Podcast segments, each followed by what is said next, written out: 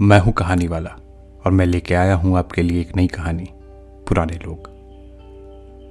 कहते हैं, ज़िंदगी सर्कल में चलती है। इससे एक संतुलन बना रहता है। तो जितना हम आगे बढ़ रहे हैं, उतने ही पीछे जा रहे हैं। जितने बड़े इमारतों में जा रहे हैं, उतने ही छोटे दायरे में सिमटे जा रहे हैं। सन उन्नीस सौ चौरासी की बात है। खान साहब अपने किसी रिश्तेदार के यहाँ गए थे। वहाँ अपने चचेरे नाना जी से मुलाकात हुई। नाना जी इंजीनियर के रूप में बीकानेर में कार्यरत थे। खान साहब दिल्ली में कार्यरत थे। बातों बातों में उन्होंने नाना जी से बीकानेर आने की बात कही। नाना जी ने झट से कहा, आओ आओ, जब दिल करे। अपना पता बता दीजिए, हम आ जाएँगे। खान साहब ने भी झट से कहा। अरे, बीकानेर पहुंचकर किसी से भी अशफाकुल्ला खां का नाम लेना मेरे घर तक पहुँचा जाएगा। नाना जी ने बड़े बेबाकी से कहा। इस बात को हुए कुछ महीने बीत गए। खान साहब को नाना जी के साथ हुई बात याद आई। उन्होंने सोचा, चलो, बीकानेर हो ही आते हैं। बस क्या था। बीवी और अपने नवजात बच्ची को लेकर खान साहब बस में बैठकर बीकानेर के लिए रवाना हो गए। रात के साढ़े नौ बज गए थे और बस बीकानेर के बस अड्डे पहुँच गई थी। अंधेरा था और वीराना फैला था। थोड़ी दूर पर एक पान की दुकान दिखाई दी।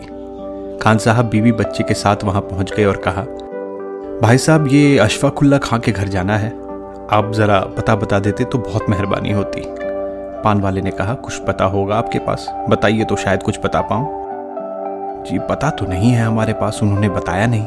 खान साहब ने बड़ी मायूसी से कहा पान वाला बड़ा अचंभित हुआ और बड़े मायूसी से कहा, जी, तब तो मैं मदद नहीं कर पाऊँगा। लेकिन एक काम कर सकते हैं। यहाँ से कुछ दूरी पर मुसलमानों का मोहल्ला है। वहाँ काफ़ी लोग रहते हैं। तांगे वाले को बोलता हूँ, वो छोड़ देगा। वहाँ आप पता कर लें। पान वाले ने तांगे वाले को बुलाया और उसे मोहल्ले का पता बताया। खान साहब ने पान वाले को शुक्रिया कहा और परिवार सहित तांगे पर बैठ गए। मोहल्ला पहुँचते पहुँचते रात हो गई थी। तांगे वाले ने वहाँ खान साहब को बताया कि यही मोहल्ला है, आप पता कर लें। खान साहब वहीं उतर गए। पहला घर जो दिखा, वहीं दरवाज़ा खटखटा दिया। छोटे शहर में लोग रात को सोने के लिए इस्तेमाल करते हैं और सुबह की रोशनी को बर्बाद नहीं होने देते। मुर्गे भी इंसानों को देखकर बांग देते हैं। तो वाजिब था कि उस समय भी घर में सब सो रहे होंगे। खान साहब ने कुछ देर और दरवाज़ा खटखटाया। अंदर से एक भारी आवाज़ आई, कौन? खान साहब ने कहा, जी, अशफाकुल्ला खान है। हाँ मैं हूँ, बताइए, क्या चाहिए? झट से जवाब आया। खान साहब नाना जी की आवाज़ तो पहचानते थे। उन्होंने सोचा, ये नाना जी की आवाज़ तो नहीं है। आप इंजीनियर हैं? खान साहब ने कुछ और इंक्वायरी कर डाली। दरवाज़ा अब खुल गया और ये बात साफ़ हो गई थी कि ये वो अशफाकुल्ला नहीं है जिसे खान साहब को तलाश थी। जी नहीं, मैं इंजीनियर तो नहीं, आप कौन हैं? कहाँ से आए हैं? एक सांस में उन्होंने सारी बातें कह डाली। जी, मैं दिल्ली से आ रहा हूँ। दरअसल मेरे नाना जी यहीं बीकानेर में रहते हैं। उन्होंने अपना पता तो नहीं बताया। कहा था, बीकानेर आ जाओ, मैं मिल जाऊँगा। खान साहब ने सारी बातें बताई। देखिए, अब इतनी रात में कहा ढूंढेंगे उनको? बीवी बच्चे भी साथ में हैं।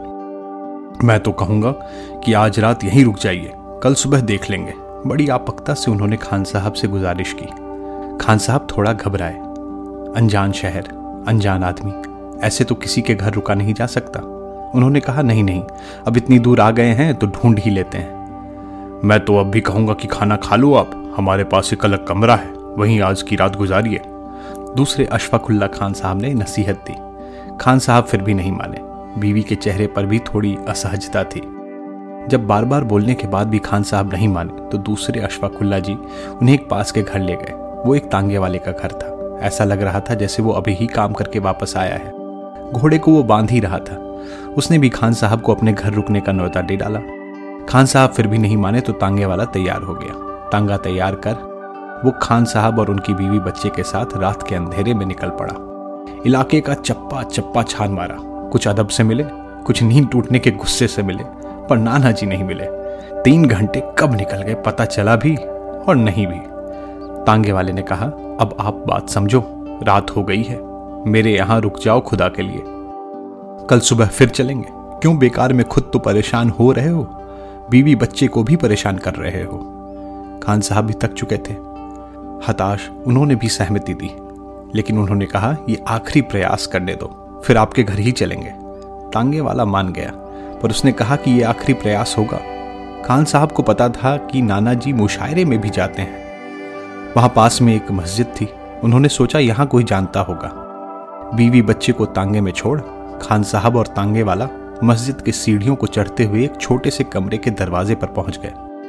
रात काफ़ी हो गई थी। दरवाज़ा खटखटाया और काफ़ी देर तक खटखटाया। थोड़ी देर में अंदर से चिल्लाने की आवाज़ आई। नामाकूल हैं ये सारे। इतनी रात गए कोई ऐसा करता है? कौन है बदतमीज? और झट से दरवाज़ा खुला और एक तम तमाए से एक बुज़ुर्ग मौलवी निकले। डरते डरते तांगे वाले ने खान साहब की व्यथा को बताया। क्या नाम है उनका? गुस्से में मौलवी ने पूछा। जी अशफाकुल्ला खां हैं, इंजीनियर हैं, मुशायरे में भी जाते हैं। खान साहब ने भी डर डर के बताया।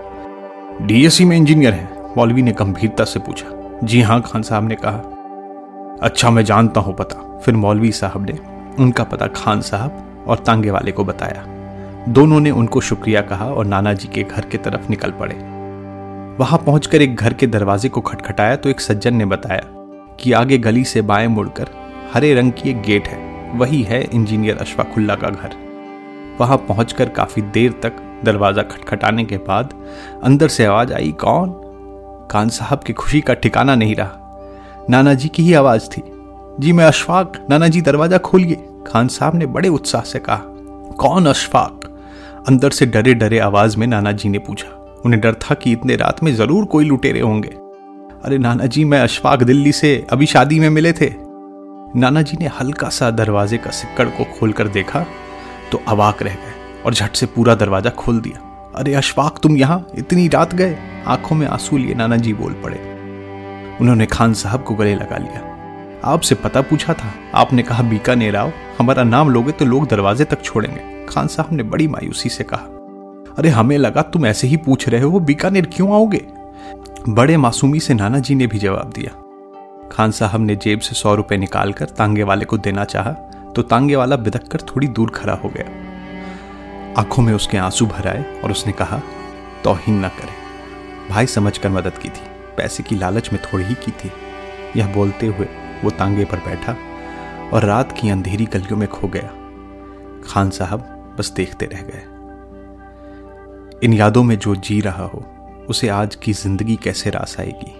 अपने अपार्टमेंट की तेरहवीं मंजिल से नीचे झांकते हुए, जब खान साहब लोगों को रोड पर चलते देखते हैं तो सोचते हैं कि काश मिल जाते वो पुराने लोग।